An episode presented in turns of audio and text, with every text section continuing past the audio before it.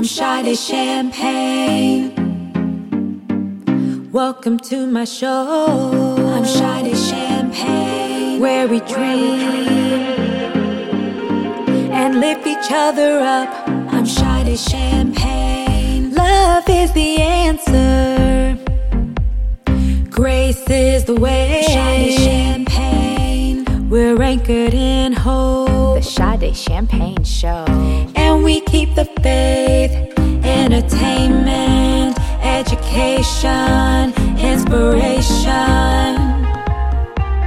Sade Champagne. Sade Champagne. Welcome to the Sade Champagne Show.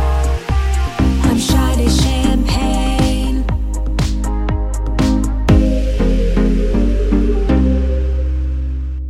Welcome to a brand new episode of the Sade Champagne Show on Grind Hard Radio and 57WLLE.net, the beat of the city of Raleigh, North Carolina. My theme song was produced by Alberto Morello Hernandez, recorded and mixed by the Quakes, and written by me. We are still celebrating the new year here on the Sade Champagne Show. For this week's episode, I have a very special guest, my dear friend and one of my favorite comedians, Cory Michaelis. His album, The Collage Dropout, reached number two on iTunes and Billboard. His Dry Bar comedy special has over 45 million views, and he was on season one of Huge in France on Netflix and has toured in Pakistan, Dubai, and Oklahoma. To give him a little extra special welcome, I want you all to welcome the one and only dynamic Cory Michaelis.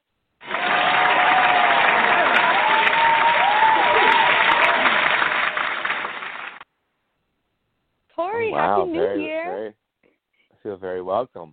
Uh, happy New Year to you too. I forgot that I wrote a joke in my intro there, so I'm laughing over here. And I wrote that I, yeah, the Oklahoma was a joke. I mean, I have toured Oklahoma, but that's just a a, a silly joke because it's nowhere on par got with me. Dubai and Pakistan. So you just were honest. so it. funny. You got here. me It was very nice. Uh, so yeah, silly. so thanks for having me. Oh my gosh, so I'm ecstatic to have you. How are you and how was your holiday? Uh, it's good. Christmas was good. I uh, did a Zoom Christmas with my family. We played bingo and had drinks, and uh, it was Hmm. really pretty fun, to be honest. It wasn't so bad at all. I mean, uh, we got Mhm. be together, but um, my parents are. My mom's super paranoid about uh, about Mhm. COVID, and uh, as she should be, but also like uh, some silliness sometimes where I go, "Oh, you're fine. You can do that. Like you don't have to wear a mask and a shield while you go on a walk outdoors." But uh, all right, go ahead.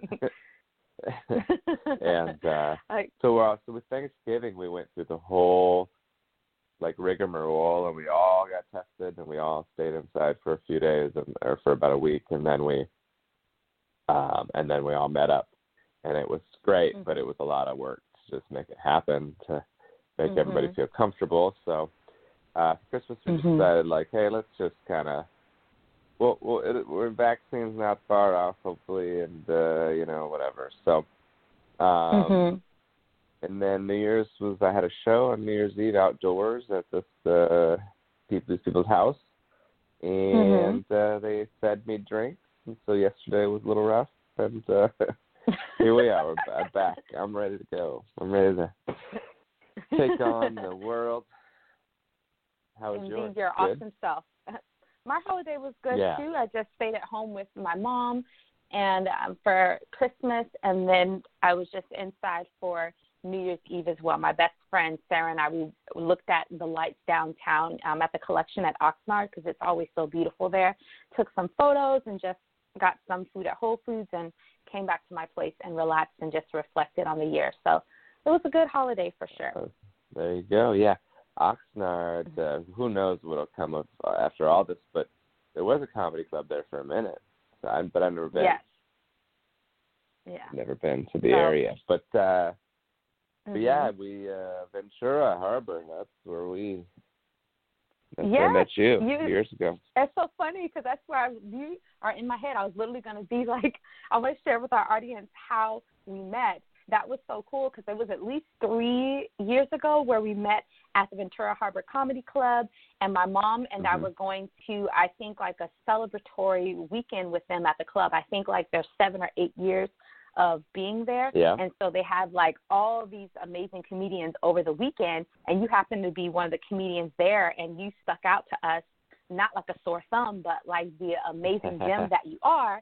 And so Oh, it was geez, so you. cool, and and we really connected, you know, with you from the first moment we saw you, and you're so freaking funny, and you and I've become friends since then, and and been supporting one another, and so it's been really Yeah. cool just to to watch you continue to shine and be you. Right, so nice you as well, and I, I, uh, it's always so nice. You guys are front row, I remember, and uh, it's uh, that club is uh, um, really fun to perform at because the audiences are generally really receptive and, and cool. Um, sometimes Mhm. a little chatty and drunk, and sometimes a little bit old, but uh, they, uh, regardless, are fun. And I, I hope you know a club like that can can make it through all this. And that was just one of those weekends where I was just I happened to be in town, and this is the way comedy works sometimes. Is you just gosh, I can't even recall how I connected to the owner to be able to get the Mhm. spot, but Mhm. eventually, you know, I finagled my way up to headlining the last time I was there, and uh, so Mhm. uh, I went from just some dude who randomly popped in few years ago to them letting me headline, and um, Mhm. we uh I can't recall but I had there was one time in between those two also so I can't Mhm. recall which ones you went to but yeah fun little club and uh, gosh I miss performing live and I wish I miss going to all these uh sunny cities Mhm. and getting away from I'm in Seattle for whoever Mhm. uh has, has been I'm in Seattle and I very very rainy and cold right now and dreary this time of year so Mhm. Cory, share with us how did you get your start in comedy and entertainment, and when did you know that you wanted to make this your career? Mm, well, uh, I was teaching high school for 12 years, or I did Mhm. for 12 years. And about seven years in teaching high school, me and a buddy of mine were like, we're funny in the classroom, right? and uh, we just kind of pumped pumped each other's egos on that, and we're like, well, we should try comedy. And um, Mhm. but we were like, oh, I was in my, I was like thirty, he was like almost forty, and we were like, I don't know, we were just like adults who were married, and he had kids, and we live about forty five minutes from the city, so we we're like, well, how do we do we just show up at an open mic, or how does this work? And um, through a little research, we found a comedy class and it was Mhm. four sessions of a couple hours each, and then you perform, or three maybe, and then you write an act, and then you perform it live uh, and do a real show, and so that's what we did. And Mhm. um, gosh, some of this is so embarrassing. I I, have, I never tell this part of the story, but for about a year afterwards, we would bust out the CD or the DVD of a act and pop Mhm. it in like Wow. for for part for parties and stuff. And Mhm. oh God, that's embarrassing. I remember just making No. people sit around and listen to us do comedy. Gross. But uh we just we both did pretty well and so um we kept trying to find ways to like like I kept doing sets here and there and he and I put together our own little workshop for our friends which Mhm. honestly we had no business doing. We didn't know enough about comedy to be teaching other people comedy, but whatever. We were just trying to keep doing stuff, you know, and uh Mhm. and then I um I kind of just was uh on, it was on the side. I was doing it, and I would do it in the summers when you know as a teacher you have the summer off, and then Mhm. eventually I uh my wife and I at the time split up, and uh I no longer sort of had to be beholden to or responsible for another person's life and livelihood and happiness, you know, and uh Mhm. uh we get along great she's great it was the right decision but uh um but I was like, oh, okay, well, I should uh, I should give this a shot. And um, Mm. yeah, so about five years ago, six years ago, five years ago, Mhm. I uh, took a year off from teaching, a leave of absence, and uh, did comedy only. And then um, after the year, they were like, "Hey, you want to come back to teaching?" And I was like, uh, "No," but also, what would you have me teaching? Out of curiosity, because um, you come back to your same school district, but you don't get your same exact job. You get whatever they have Mm. to offer you. Mhm. And they're like, okay, well, we would love to have you teach middle school. And I was like, okay, you can stop right there. I would, I would never. I'm glad. I'm glad you. I would never have done that anyway. And so, yeah. So then I started doing comedy full time. I taught on the side a little bit, and uh um because that paid well, and I needed to be able to afford food, so I did that. and uh and now this year, you know, this last year's been very bizarre, but uh um school year started back up with virtual classes in my district, and substitute teachers are it's an option, but it's just not. There's not very many jobs available, but it's fine because Mhm. uh, I've gotten to the point where I may not need to substitute teach anymore. So, which Wow. is kind of nice uh, to be Mhm. like an actual. Hey, this is my career, and it's working. So, Wow. Mhm.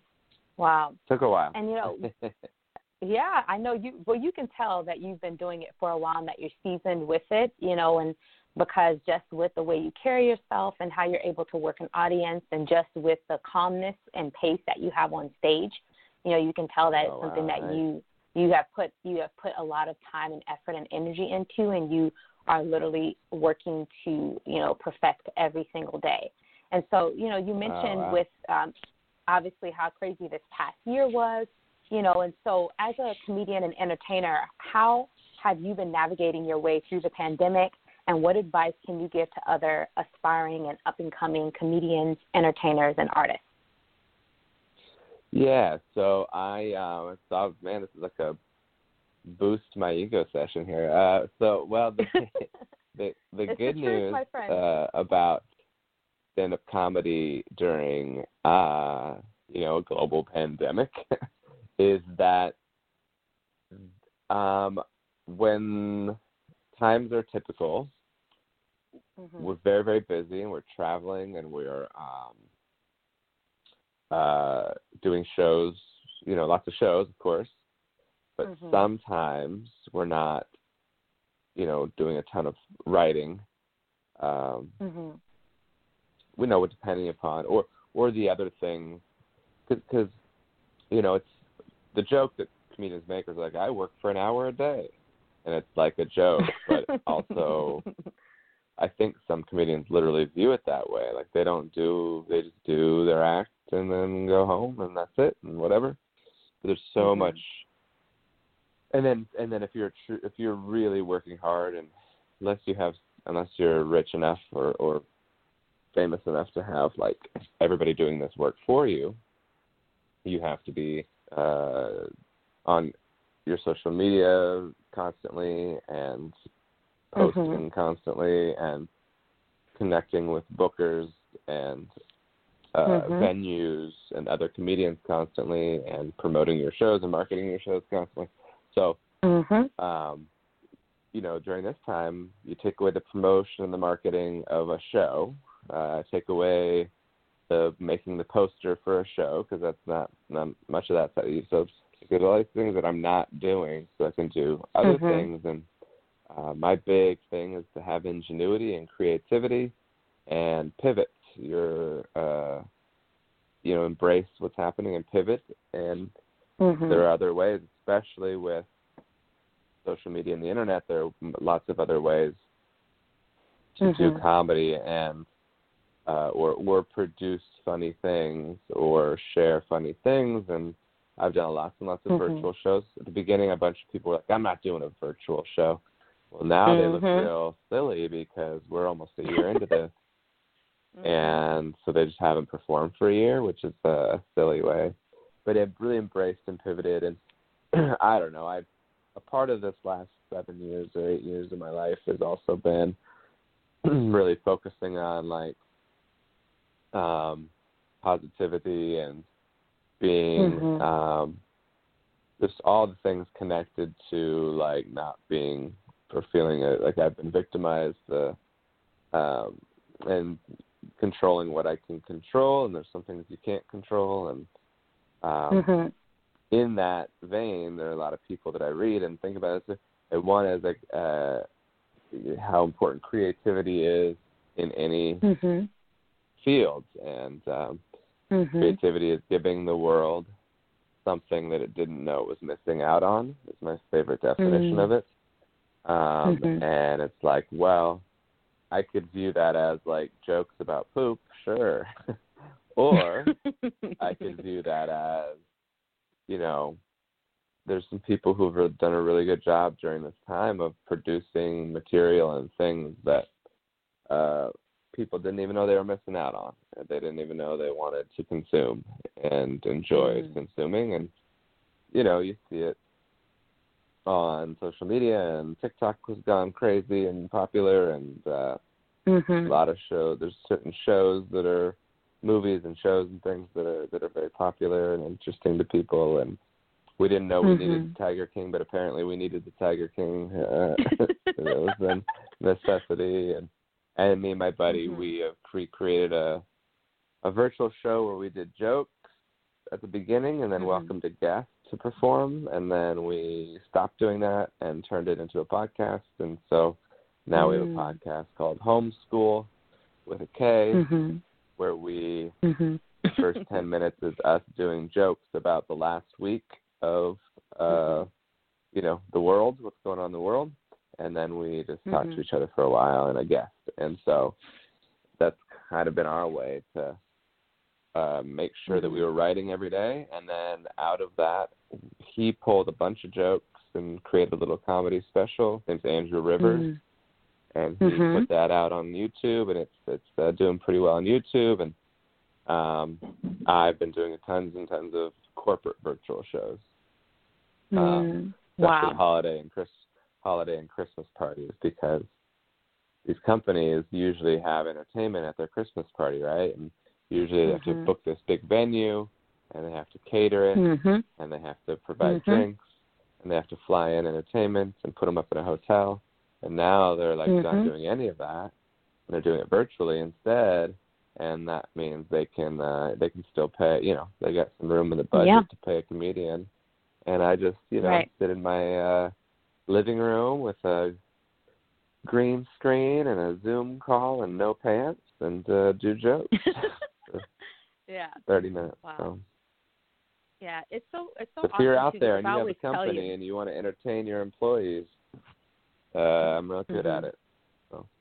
Yes, you sure are. You sure are. And what's been so awesome, and I tell you this often, you know, because you're very inspiring and you always encourage me, and to see the way you have navigated your way through, you know, this pandemic, and to see like you're you're so quick on your feet and how and witty and how you think, you know, and like you said, with your creativity and and just always like I feel like you're very forward thinking, but then still know how to be in the present. And it's so cool because it's like you said, before a lot of comedians and entertainers were open to these ideas, you were already like, yeah, let's go. How are different ways I can do this? And and then if there weren't in person things that you did, you found ways that you could do it safely and just the way even with commercials and certain things that you had done and promoting Right. venues and shows and just all the many aspects of who you are and what you do creatively. It was it's very inspiring to me and uh, that's one another reason I wanted to bring you on is because I wanted, you know, for other entertainers and artists that are listening, and just anyone with a dream, because like you said, creativity is a part of every career and every type of job. Mhm. I thought it was, you know, so awesome, and I was like, man, I want to, you know, talk to him more about this and and get into his mind and his heart of how he does what he does, you know, and who he Yeah, is, and people, it's just, uh, it's really cool to see. Oh, thanks. Well, people, yeah, people think I used to as well. I used to think like, well, creative or like art or creativity. That's like painting and like drawing, right? Like sculpting. hmm But it's like Mhm. no, um, art is much more broad than that for one, and then creativity. I mean, there's creativity in medicine, right? Obviously, that's a very obvious Mhm. thing that we've seen in the last year that you have to be really Mhm. creative and clever when it comes to medicine uh, and produce things and uh, create Mhm. things that people need and they didn't know they needed. We didn't know we were going to need a, a vaccine a year ago. We didn't know we were going to need Mhm. a vaccine or whatever. And uh, Mhm. so, um, so for me, it's like uh, my my that same buddy and I we we did complain a little bit, you know, or pout a little bit. Yeah. that's fine too. But uh, right. Yeah. because we we had just figured out like how to sell, how to like book a venue not near our home and sell Right. tickets. Like like Right. we had just figured out how to huge. promote those on Facebook, and we were Yeah. so excited about it. And we had theaters locked down for July, uh, Mhm. and and we had trips planned to Hawaii. We already did two, but we were going to do another. Mhm. And we had other cities that we were like looking into, and Mhm. It all shut down, and that all got canceled. Mhm. And we could have been like, you know, crying and whining or whatever. And uh, um, but it's just like, well, it's different season, and uh, this year was this year is writing and promoting, producing new material, and uh, Mhm. and putting it out virtually and maybe getting like I kind of uh a few of my jokes went vi now so viral but they did really well on TikTok and so now I have a whole new 40,000 followers that I had zero Wow. um of 9 months ago and um wow. I don't know if they that will translate to um people coming to shows or being true fans or not. I don't know if that will, but a few for Mhm. sure. And as soon as I actually see, I and I forget about it. See, this is the stuff that happens. Mhm. though. like I have this show tonight, right? And I'm Mhm. virtual, so anybody anybody could watch it tonight. And I Mhm. just now saying this to you realized, oh, geez, I haven't, I didn't do anything on TikTok to promote it. But uh, all right, well, Mhm. next time, or you know, maybe later today, I'll do something and throw it out there. But yeah, so uh, Right. you know, maybe I need to go live on, Ti- and I never go live. Like, there's all these new things. Sometimes it's overwhelming too, you know. So Yeah. You just Yeah. gotta like keep not keep your head down, but like, all right, I know how to do, uh, you know, I know how to do Instagram, kind of, sorta, and just do it, and uh, I'll learn Mhm. the new thing. But someone Yeah. like Andrew Schulz, do you know Andrew Schulz comedy at all? Yes. Um, Mhm. He had an interesting. He said, "I want to win the pandemic. Like I want to win it. I want to be the winner when it is all said and done. I want to come out on the other Mhm. side as the comedian who did the best work during this time, and I think he's gonna succeed. he just Mhm. he on his Instagram uh, Mhm. following and a show he was a show he was producing on Instagram. It was really really well Mhm. produced and great jokes. Mhm. That turned into a Netflix special, and Wow. I assume a lot of money. Mhm. uh, and uh, Way and more, I'm sure, than he was making before. on Instagram. Yeah, right. So um, yeah. but he might he might just uh, like be player of the year when it comes to Mhm. comedy, and and that's and Yeah. then, you know he already had a huge following and he already whatever. Right. So at my own personal level, uh, and Mhm. Andrew, my buddy's personal level, Andrew's a great example of, you know, so maybe also someone at some point to have on the show, but he, uh, similar thing where Mhm. he, he just was like, Yeah. wow, we'll just, just embrace and, and then also to be honest, I've been, uh, just enjoying life and golfing a lot too. So, Mhm. uh, and yeah, that helps with I jokes just, too. that helps uh, with jokes and your creativity. For sure. Well, and just being feeling healthy and uh, happy is, Mhm. uh, I think, super important. And uh, I, I Yes. feel badly right now, being like, I mean, it's actually been a pretty good year for me, you know. So that, but I don't want to like, but I know people are really, really struggling, and some of that is outside their control, for sure. Right.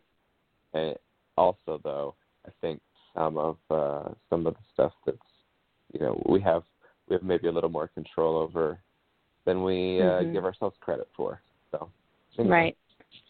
And I just want to encourage you, as also encouraging our listeners, to embrace those moments of joy and that time. And like you said, if it's been a great time for you, obviously we are very empathetic and you know Sure. we feel um, for our loved ones and people that have lost others and that have lost jobs and things during this time but you know we're being a human being there's nuances to us and so it is possible to feel that sadness and that um that empathy for others but then also to embrace the joy that you're having and and the change that's Sure. happening in your life you know and and to know Right. that we are all worthy of that and like you said it may not look the same in everyone's lives and you know but um that we can still be glad and, and appreciative of what we're experiencing and so fully embrace that and you know um also we wanted i wanted to know how do you organize your day you know and and what does it look like for you in order for you to do all that you do how you come up with your jokes?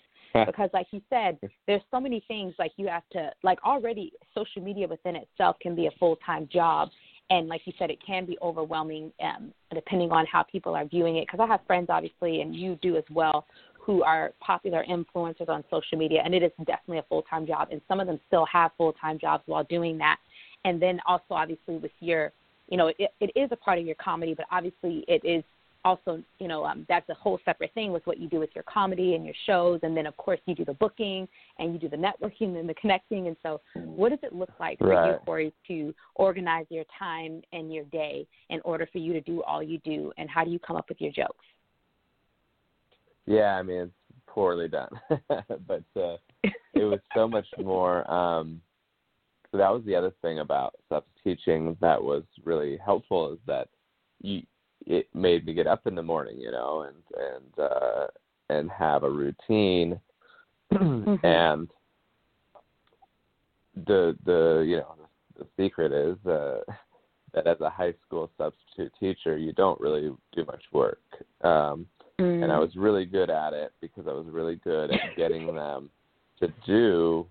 Yeah, I'm really good at not doing work. No, I'm really good at getting them to do what they're supposed to do uh, Mm. without any incident or without any issue, uh, and then I could um, monitor them while, you know, doing some of my electronic work that I need to do. You know, so. Um, Mhm. it wasn't super conducive to writing jokes because I had to pay close attention to what they were doing and just the level of Mhm. focus you need for writing a writing material is different than Mhm. the level of focus you need for say responding to a few emails or whatever. Um but uh so that was really a time helpful because I had this nice routine of like Monday through Wednesdays, I'm substitute teaching, getting a lot of that work done. Go Mhm. home, nap, do some other but uh and then, you know, Thursday through Saturday usually I was doing shows somewhere on the road and um uh so this whole time has been a little different and um I you know, that's one of the things that uh I could do better at is like okay, get up, do this, do you know, get up and write in the morning or whatever. Mhm. Um, one of the things that it was was helpful and I did do was take a I read the book The Artist's Way.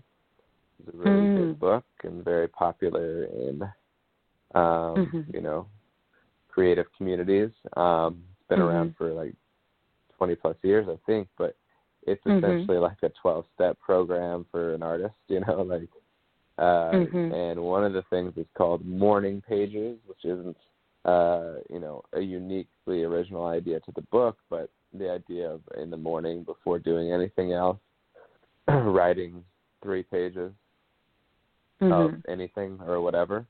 And so when I was doing that, it was that was really helpful and and there was material in there and, and I was getting jokes out of it and I was I had a nice little like um start to the day and uh Mm, mhm. but ultimately that is I believe the best you know, if Mm. I think that a really great comedian who is being the most efficient with their time would write every day, rewrite, write, Mhm. and then also try and turn some of that free writing into actual bits that might work.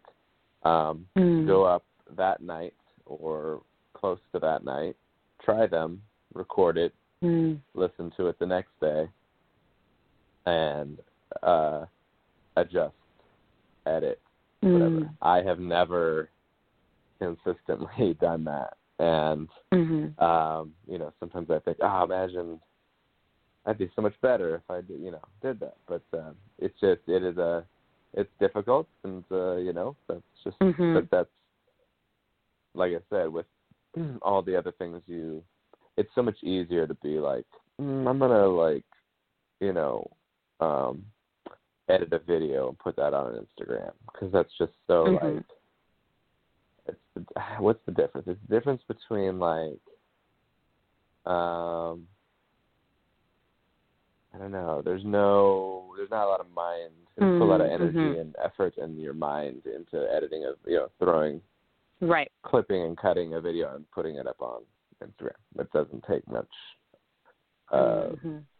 mental power. I get what you're saying. So, uh, and focus. And so now you can be distracted. You can be watching a TV show while you're doing other things can be going on. You can be kicking back. You can stop it and go do something else. Writing Mhm. kind of needs to be for comedy, um, you know, uh, no distractions. And so, Mm. um, anyway, short story longer. Uh, I do a lot of mine just like as they come, you know, as it comes to me, and throw it in a phone app, and then do sort of a when I get an opportunity, uh, open up a notebook or a Google Doc, and uh, you know, play with it a little bit and throw some stuff in and what I'm feeling inspired or whatever. But uh Mhm. I'd rather sit down, pen in hand, notebook on the table, you know, um, and uh, actually go to work and do it um, for for every day or almost every day. But I don't, and that's where I am. well, you're still doing a pretty good job. So, and it's cool that that self awareness, like you said. But um, I, I I know that you're doing still a really great job at what you do, and and obviously you get great results. So, how have you been? Uh, well, actually, I'll I'll frame the question this way. You know, with everyone spending so much more time at home and they're on social media even more, do you feel like now you are more or less concerned with offending people you know with your posts and with your jokes and everything that Mm. you share online That's interesting. Uh, in light of like so, yesterday I saw a friend who's like a legitimate person I know. You know, mhm for a while was a good friend, but just been with life we haven't seen each other much in the last couple of years. But I could call him Mhm. today and we could get together and go. So he made a post um, uh, of him being on, you know, traveling, and he was he Mhm. had two friends. I get four friends with him in the picture, and two of the other two of the people with him are this couple that I also know, and I would say they're cool. We're all cool with each other. I like them. They like me. We're great.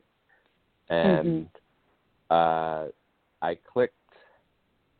You know how you can like you go, hey, so and so with three other people or whatever, like who's tagged. mhm I I clicked to remind myself the name of the uh, another person that I don't really know very well.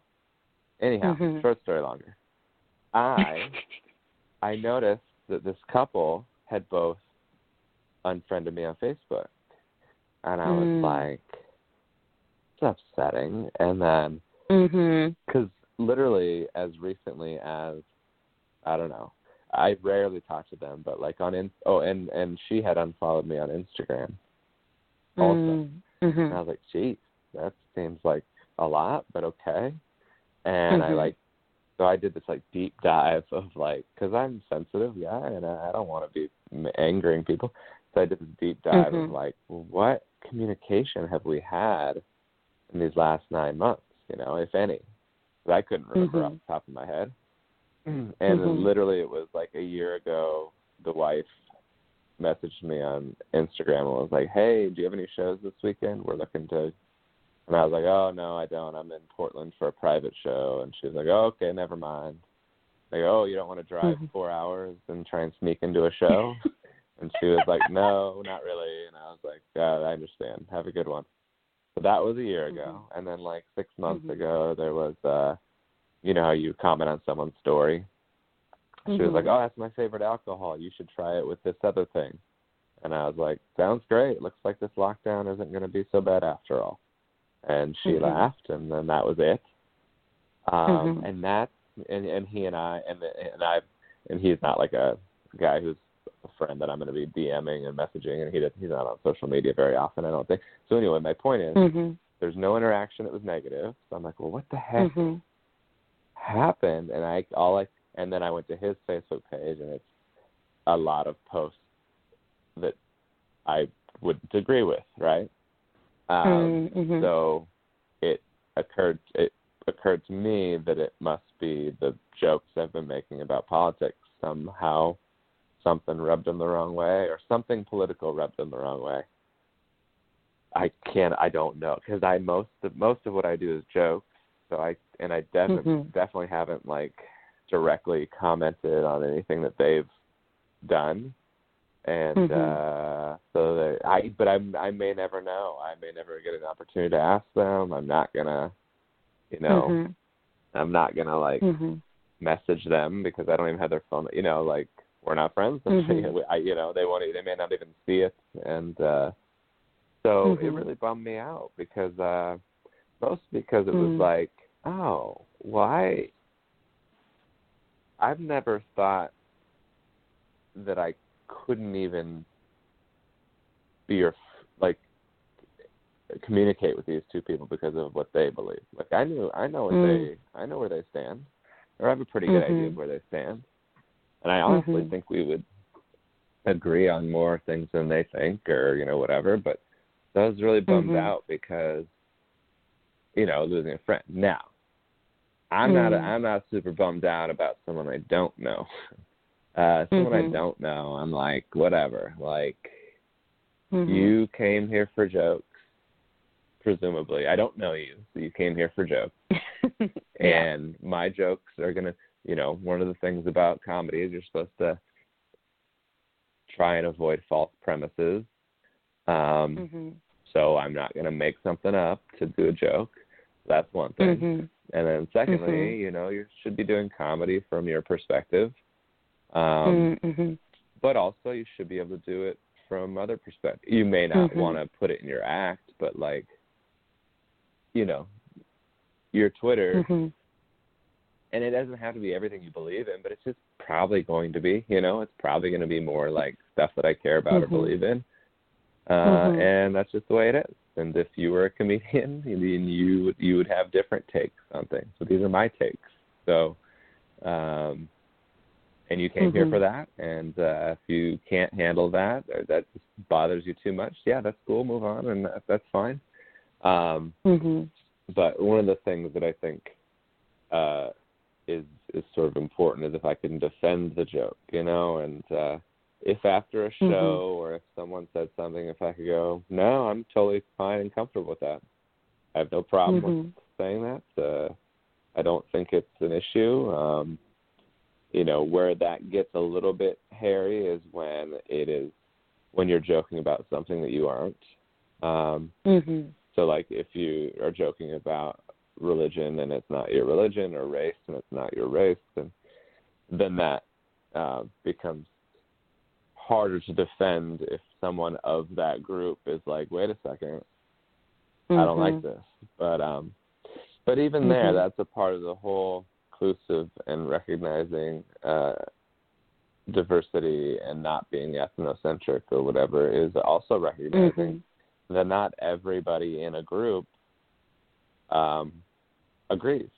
Uh, Right. So that's and that's a, that's you know what we often do to minority groups as white folks Mhm. is we go we try and lump them all as like the same, and that's a part that's that's kind of the whole that's always been the issue, and uh, Mhm. and so to that same end, you know, Mhm. it might it ha you know you gotta Yeah. listen to folks in groups that you're not in, um, and you know get more than one opinion. I mean, I have a joke Right. where uh, trans folks are referenced in the joke, right? And Mhm. I've Mhm. taken great care to try and make sure that it isn't uh, in any way transphobic or in any way disrespectful to that group Mm-hmm. because why why would I want to you know point of the joke the point of the joke is uh, something entirely different anyway it just so Mhm. happens to be a true thing that was said to me so um by, Mhm. by a young kid you know and so um you know we a lot of new comedians especially want to do a thing where they're like oh man i like to be edgy or like bill burr talks about kicking a dog and people Mhm. you know oh you yeah oh yeah one of the best comedians uh, in the world uh does a joke in front of an audience that all paid to, a lot of money to see him and it works. shocking Mhm. right he, uh, he's really good at comedy. Of course, he was able to write a kicking a dog joke with nuance and cleverness Yeah. in a way and then even you see with them, half of the people are upset. You know, didn't mean to cut you off, but you even see because you hear there there's a lot of people that like that, but then there's still now as we see with you know more of the PC culture or more of um highly opinionated culture, and of course people are very sensitive, Yeah. and there's nothing wrong with that. Half And of having the a voice. people still don't like them, right? Well, and that's the thing is like Bill Burr's not well liked by a lot of people, but that's he doesn't need everybody to like him, nor do I. And Mhm.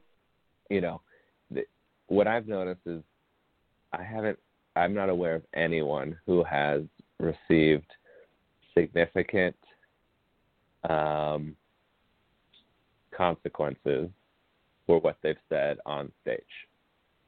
Right? Mhm.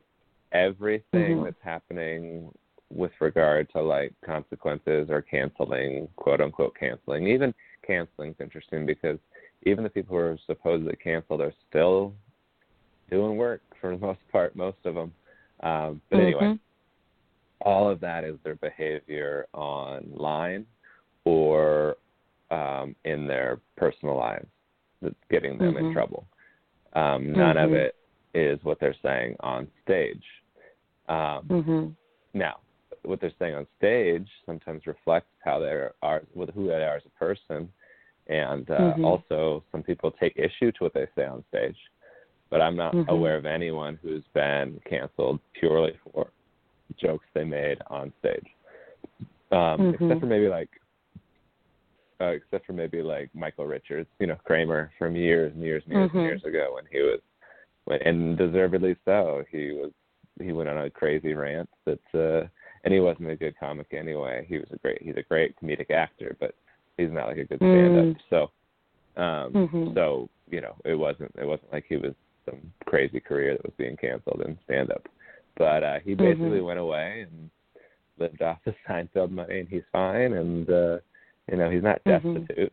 he's just so Right. like so like I can't. Yeah, I I waver back and forth. I'm like, no, people can say what they want to say, and then I make a joke and someone gets upset, and I go, well, you're being an idiot. But I think that's the Mm. thing is like, just stand by what you said. Then, if what exactly is it Mm. that people want to say that they can't say? like, what do Mhm. you you know? What are you so upset that you can't? say What do you? You must want to say some really bad stuff, I guess. is that you Mhm. know?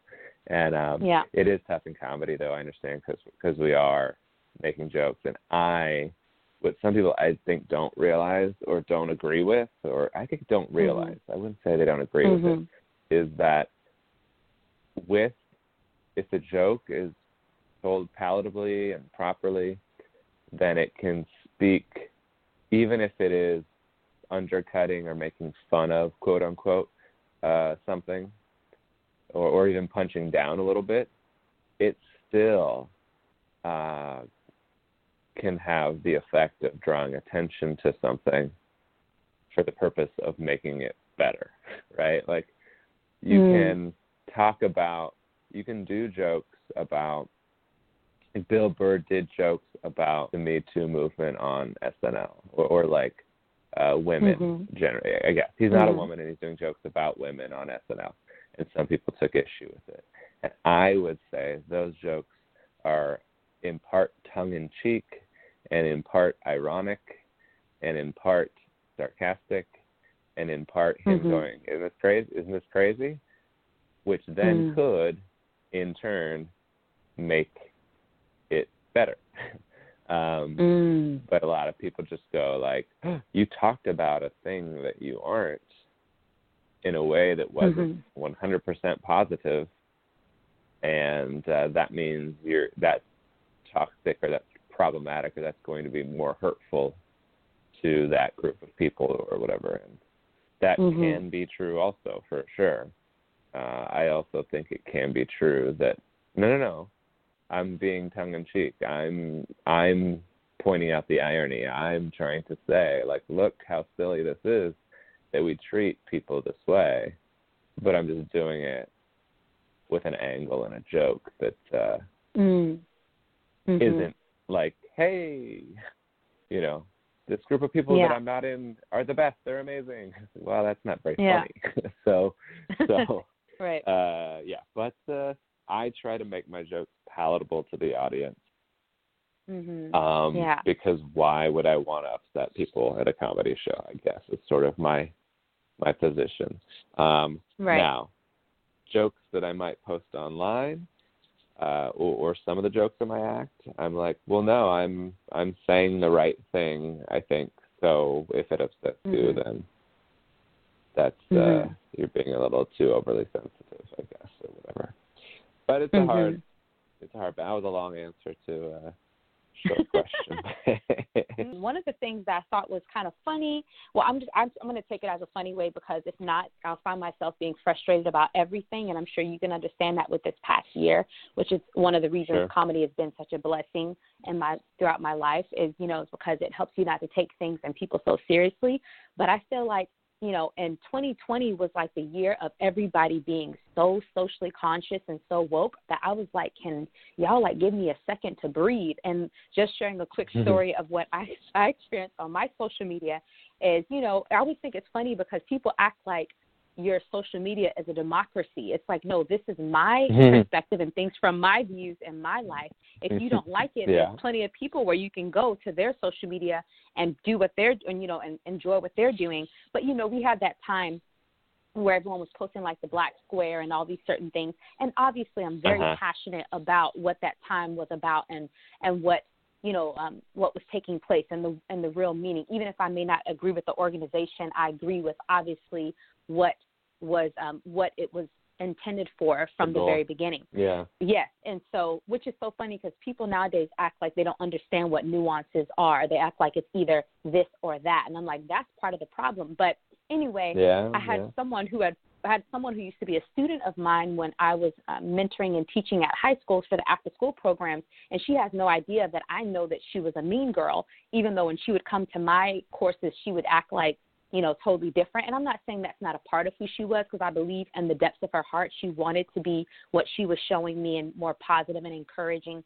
But she had no idea that I knew she was a mean girl, and so Mhm. she's like post and she follows me she was i don't know if she still is but she was following me on social media and instagram and so she Uh-huh. comments under one of my posts that has nothing to do with what's going on like why are you not posting about everything that's happening right now and you should be doing this and mind you now she mind you she's not black and uh she she's not like nowhere near black and um she's never Yeah. lived my experiences and so it was so funny for her to tell me uh, like what I should Yeah. be doing as a black woman in America and I just thought it was so funny and I didn't tell her like that but I then I just deleted her comment I messaged her I said hey if you have an, an issue with something that I post I would prefer you to message me privately and we can talk about it I said and also you can ask me about the work and everything that I do even before all this happened and that I'll continue to do even when no one's talking about it anymore but then she just responded with her saying you know, she said, I asked you once again, why are you not doing this and doing that? And so I just kind of just deleted it and I said, here, these are some of my favorite organizations I want you to check out that are doing the work and all these. And so it was just was so interesting to me because I feel like it was the year too where everybody wanted to prove like how socially conscious they were and look look at me, I'm not offensive. Look at me, I'm not problematic and to the point where you're like Sure, can sure. can every can can everybody like not try to push and force their beliefs or whatever like it's like you want to prove so bad that you're not offensive and that you're so loving and you're so accepting of people that you're actually offending and being insensitive towards other people you know if that makes sense and so i thought that was really interesting to see in this past year and then you fast forward and see now a, lot of those people are not talking about those things anymore because it's not the hot thing. And then people who've been uh, Sure. doing this this work and donating and supporting all year round, and obviously don't even share everything, are still doing it. Are still doing what they do. And so I just thought that was really funny.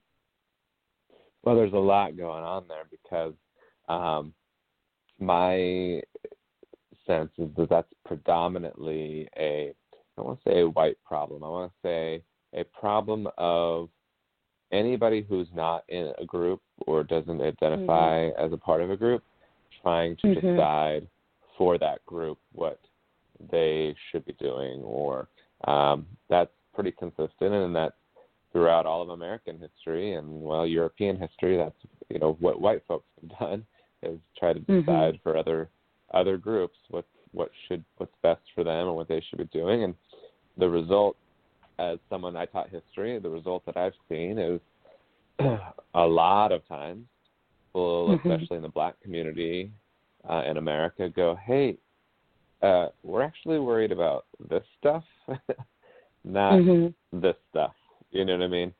Um, Mhm. I, you know, I, you know, a, a person who's black might be like, I personally prefer people to call me black. I know a friend who personally prefers that people refer to her as African American, and that's okay. Right. We're two individuals who have those Right. two differing pre- preferences because that's how Right. humans work. Is you have different preferences. But uh, I'd also like you guys to know that that's not that's not what we're in our daily experience worrying about. Mhm. in Yeah, our daily exactly. experience, we're worrying about lots of other things as a you know as a community. Um, a good example of this because it isn't religion and it's not race, and so it doesn't feel as um, is I learned sign language when I was in college, and Mm. the deaf community is a very unique and interesting community, just like you know all. And one of the a Mhm. great example is that people in the world think that the appropriate or um, I don't want to say PC, but maybe that's the right phrase. But just the appropriate way to refer to someone who's deaf is to call them hearing impaired, right? You Mm. see it on closed captioning for the hearing impaired. That's been on our Mhm. TVs for 20 years plus. Um, Mhm.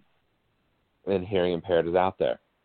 People who are deaf hate that. Hate it, Mhm. hate it, hate it. For the most part. Okay, again, Mhm. individuals, who knows, right? But as a Right. community in general, really hate it because it's defining them by the one thing they can't do impairment. It's such a negative word, right? And that's how they're Mhm. being defined. It'd be like if you called some white dude dancing impaired. Oh, there's that dancing impaired guy. And he'd be like, What? Why are you calling me by the one thing I can't do? Well, you know what I mean? Like, just call me Mhm. white. that would be the same thing. Anyway, so like, they just prefer to be called deaf. That's what you called deaf, and then there's hard of hearing. If you aren't, you know, near or completely deaf, people are called hard of hearing. And Right. people who aren't deaf think it sounds harsh to call them deaf, which Mhm. is very interesting. Why does it sound harsh? Oh, because you think it's negative. Your stuff to deal Mm. with, not their Wow. stuff to deal with. Yeah. And so that's a great example because you can talk about that and you can see the parallel to other groups and how it's like, Mm. oh, okay. But also, that's not their biggest issue. The deaf community has Mhm. much bigger concerns beyond. Like, I've been wondering how someone who happens to be deaf and doesn't speak or chooses not to speak or can't speak physically has been Mhm. handling this time with Mm. ev you know so many things moving virtually like- Mm. you know if you're i learned from a professor i learned sign language from a professor who's deaf but Mhm. didn't speak well he chose Mm. he, he he would speak but he didn't speak well um it was difficult Mhm. physically difficult for him and so i thought oh i Mm. wonder i'm sure he's finding a way and uh, he has ingenuity and he's clever and he was very smart and good at what he did so there's a way um, but I've been concerned about that for the folks. But again, that's me as a hearing person going, hmm, I wonder how they're Mm. doing this. And they're probably going, we're fine, dude. Like, we're not you know. and um, because people would go like, "Do you do you drive?" And they're like, "Yeah, we can drive. We just can't hear. That's the only thing we Yeah. can't do." Like, there's a very like, famous "There's two different quote. yeah, there's like a very famous quote from the first deaf president of Gallaudet, Gallaudet University, where he goes, um, you know, deaf people can do everything hearing people can do except hear. That's the only thing. Mm. That's the only thing Mm. that we struggle with. We can do all the things.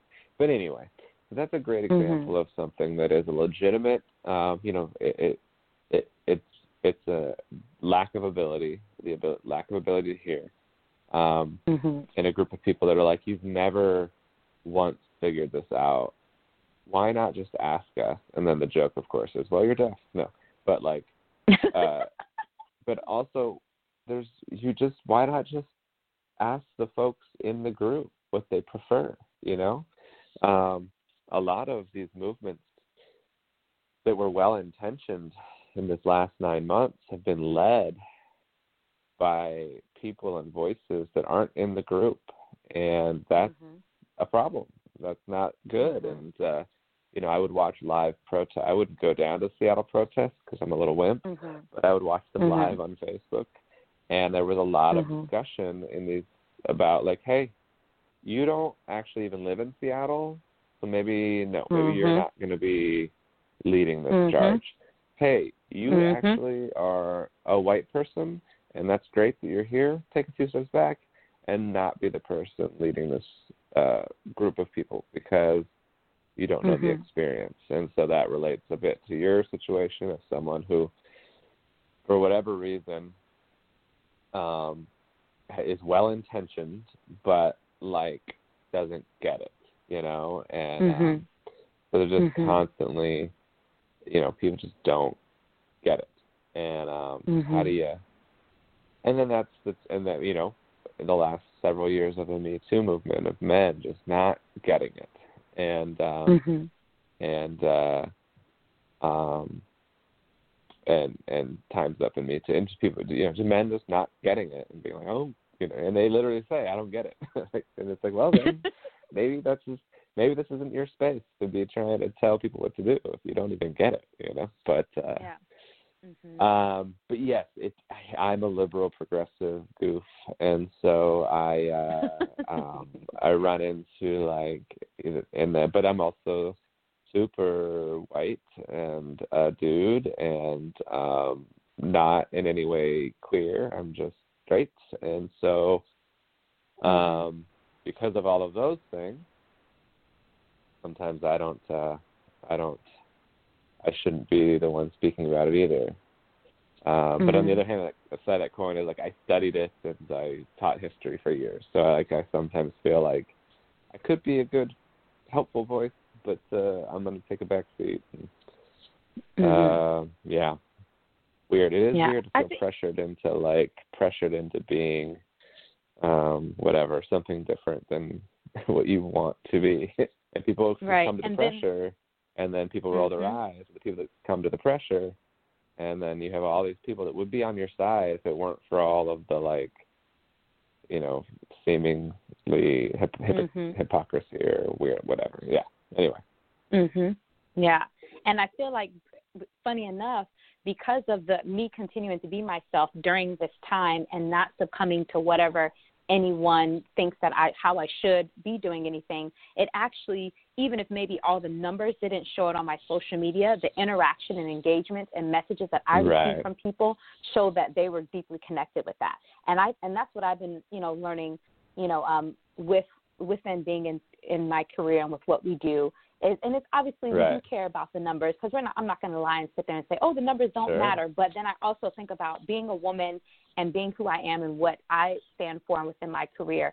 Understanding that, okay, if I'm going to be that focused on numbers, then I'm going to have to do what some of my other friends are doing, and I'm not willing to do that. And so instead, I'm going to focus on Sure. the interactions and the messages that I receive and realizing that me being myself during this time is what's made such a positive impact and people being like, wow, I'm just thankful that I, I'm able to go this and I know your social media is going to be this. I know you're going to be sharing these things because my whole timeline was full of this and full of that and people feeling depressed or discouraged or feeling hopeless or helpless and um and, and understandable. You know what I mean? But it's like like you said, not giving into that pressure and you being who you are. You know, and that that's I feel like that's huge at the end of the day. And then like I said, now here we are in January you know 2021 uh-huh. and some of the pe- a lot right. of people that were act like they were all focused on things before that were all hot topics are no longer focused on their things they're back to the things that they were doing beforehand and so i'm like you know not to say there hasn't been any change that has been made but like i say a, a lot of things are um, external or performative things that are done, but then sure. really it brings no For great sure. change deep within the actual communities. And so right. that's been interesting to see too. Well, and I have a little bit of a Christian background, and in that it's like a lot of mm-hmm. Jesus talk about, uh, um, and whether you think he was the son of God or not, not you personally, but anybody, it's like mm-hmm. there's lessons to be learned, just like any mm-hmm. faith or teacher, and there's a lot of like, yeah, it's not super great to be on the corner shouting from the rooftops that you're giving.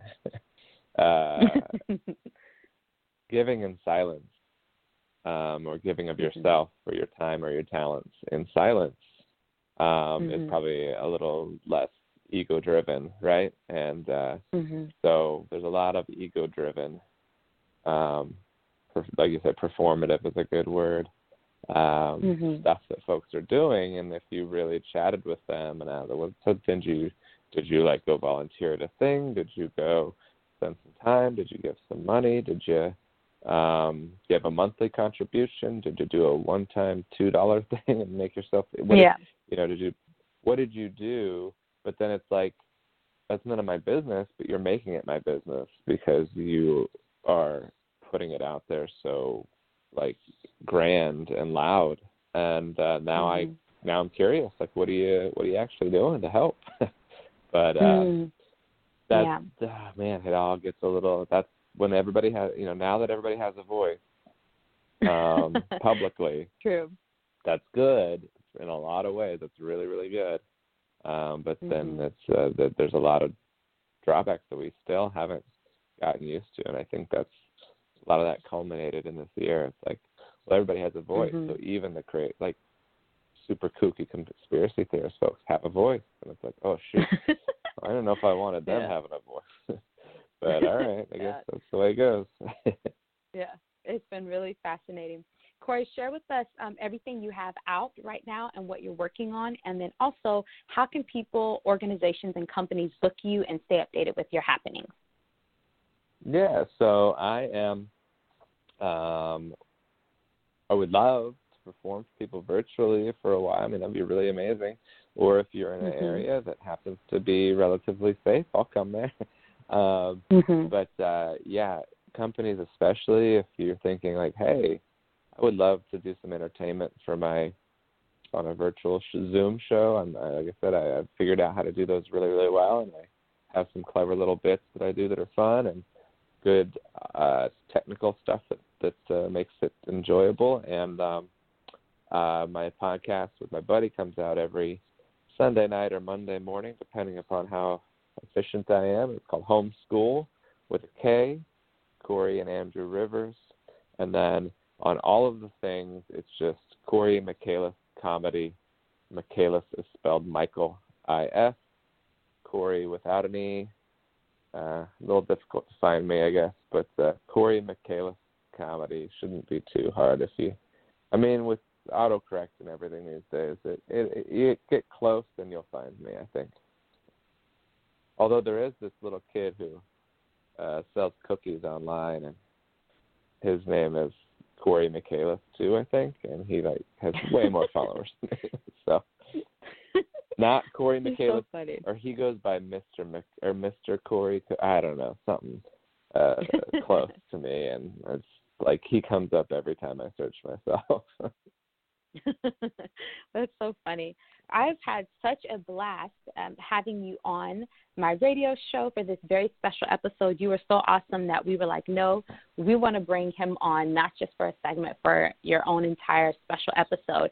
And one of the things oh, wow, we love to do you. with our Little Things initiative that we started last year, which the Little Things initiative is all about sharing good news and helping to fulfill small wishes and dreams, and also helping to support others, is we will be making a $25 donation to one of your upcoming virtual or in person shows to support your comedy career and your dreams, oh, and Oh, also wow. so that you can give a free, so that you can gift one of your supporters with a free ticket or entry to one of your shows. So you can do a giveaway. Uh, that's great. Yeah, I do. I have a monthly virtual show, so and it's next Sunday night, January 10th. Um, I forget Awesome. about that because it's it's my lo- I produce a local show that I've done for 8 Mhm. years every month. Wow. Um, but uh, for the next few months or so, will be virtual. Um, Mhm. So that uh, it's called Everett Comedy Night, and uh, yeah, I'll use it towards that, or I guess we figure that out later. But uh, I'll uh, I'd love for people to yeah tune into that as well next Sunday, January 10th. Anyway, Wonderful. Thank you so much, Cory Michaelis, for being on the Sade Champagne Show. I'm so thankful to have a friend in you. And like I always tell you, you're very encouraging and inspiring, and you make me laugh all the time. And so I'm always cracking up at your social media and love watching your stories and looking forward to when I Great. can see one of your next virtual shows and, of course, see you in person live one. again. and I'm going to be cracking up so much. Thank you so much for tuning into this brand new episode of the Sade Champagne Show on Grindhard Radio and 57WLLE.net, the beat of the city in Raleigh, North Carolina. I'm Sade Champagne.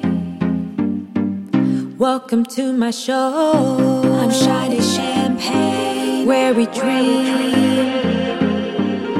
and lift each other up. I'm Sade Champagne. Love is the answer. Grace is the way. Sade Champagne. We're anchored in hope. The Sade Champagne Show.